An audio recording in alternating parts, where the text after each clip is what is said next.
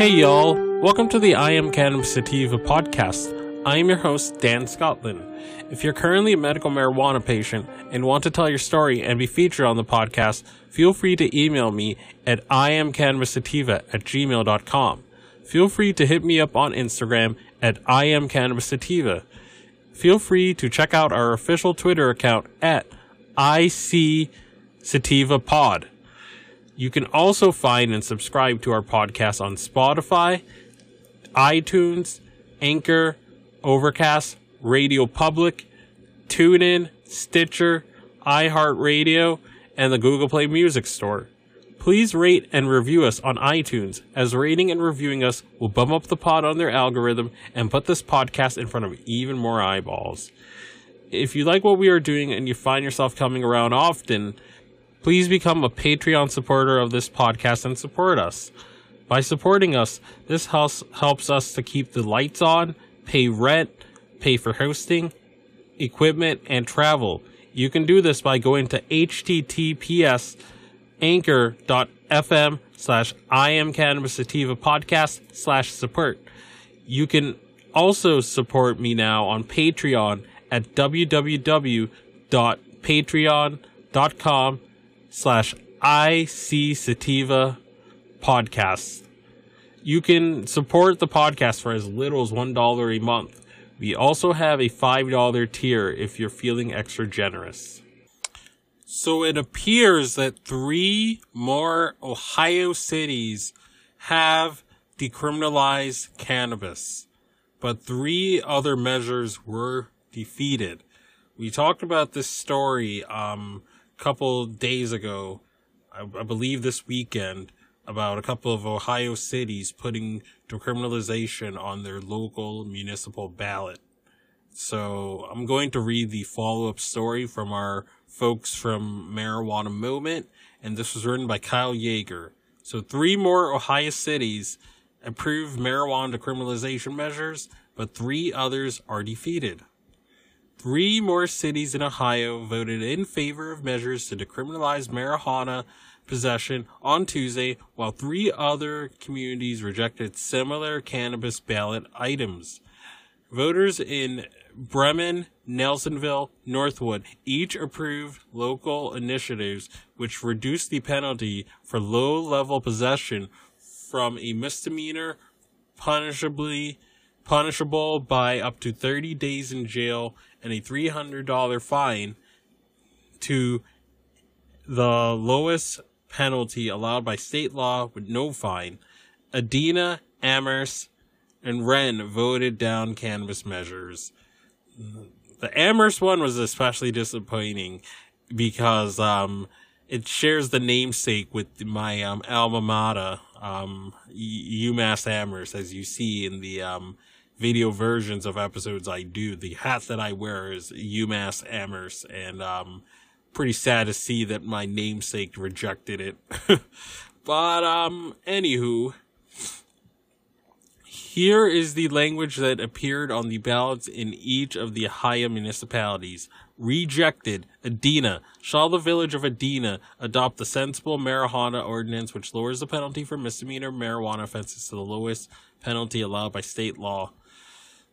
Rejected. Amherst. Sh- shall the proposed ordinance titled Sensible Marijuana Ordinance, which lowers the penalty for misdemeanor marijuana offenses to the lowest penalty allowed by state law be adopted. Passed. Bremen. Shall the village of Brennan, Bremen adopt the sensible marijuana ordinance which lowers the penalty for misdemeanor marijuana offenses to the lowest penalty allowed by state law. Nelsonville. Passed.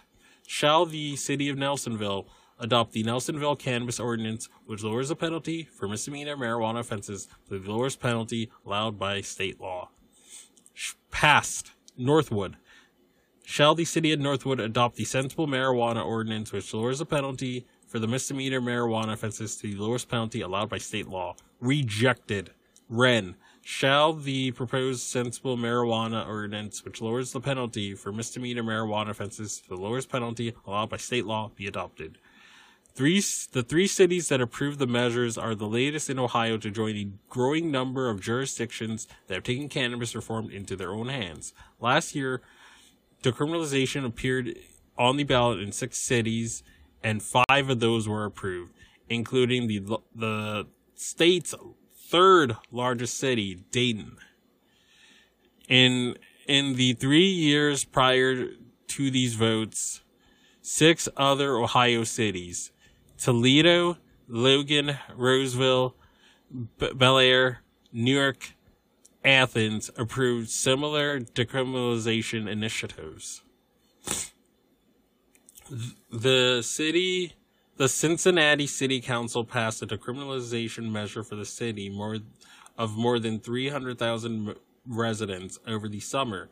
The state capital, Columbus, also saw similar reform measure advance through the city council in July. A member of the Cleveland City Council introduced decriminalization legislation earlier this year, but hasn't acted beyond receiving a first reading. If you live in Cleveland, you gotta you gotta mount pressure on these um, city council people because again, they work for us and not the other way around. And we got to make it known that we want the same cannabis reform that the other cities we talked about that passed it got. It is wanted in, in the city of Cleveland. We got to make it known that it is wanted.